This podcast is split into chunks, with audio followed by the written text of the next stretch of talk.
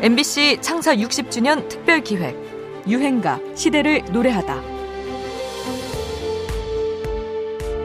이번 국풍 80일은 사상 최대의 그 자발적인 군중이 동원됐고 거창한 민족의 에너지가 처음으로 긍정적으로 분출됐다는 점에서 국풍 82일은 앞으로도 계속돼야 될 어, 그런 필연성을 낳고 있는 셈이죠. 현 정부는 무엇을 함께 하는 데에 주력하는 정부다. 적극성과 개방성을 갖고 있는 정부다. 이런 의미도 1981년 5월 28일부터 6월 1일까지 서울 여의도 광장에서 닷새간 진행된 국풍 8일 기억하시죠? 이때는 5.18 광주 민주화운동이 일주기를 맞았을 때입니다. 한편으론 88 서울 올림픽 유치를 앞두고 있던 때였는데요. 이 시기 전두환 정권은 시민들의 시선을 올림픽과 축제 쪽으로 돌려야 할 필요가 있었을 겁니다. 그래서 일부 비판적인 시각을 가진 대학생들은 참여를 거부하기도 했죠.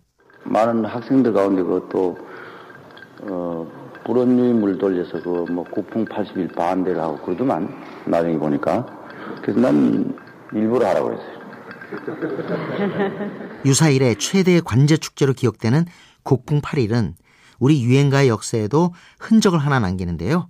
이 축제의 가요제에서 바람이려라는 노래로 금상을 수상하며 스타덤에 오른 가수 이용이 그 주인공이죠. 나는 바람 공식 데뷔를 서두르며 녹음한 잊혀진 계절은 10월의 마지막 밤을이라는 가사 덕분에 지금까지도 10월 31일마다 라디오에서 어김없이 흘러나온 노래인데요. 발표 당시에도 이용의 인기는 하늘을 찔렀습니다.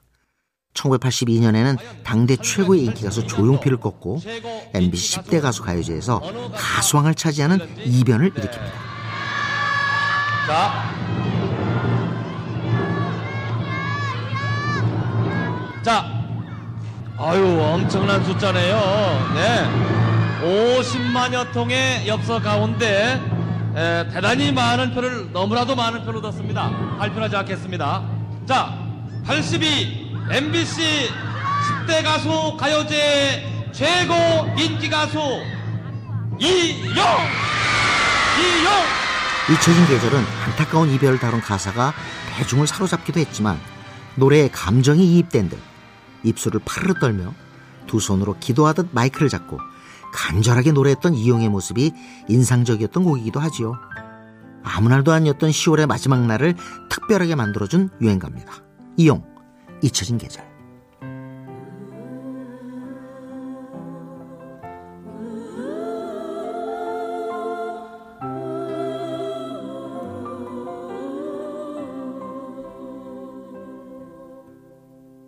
지금도 기억하고 있어요 10월의 마지막 밤을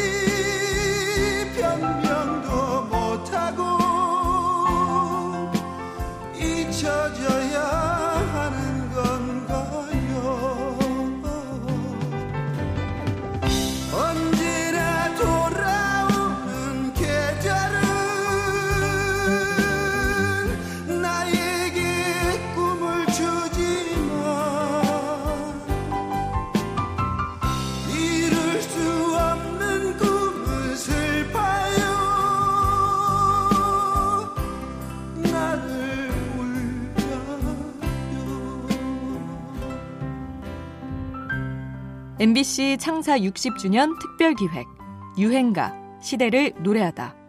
지금까지 음악 평론가 임진모였습니다.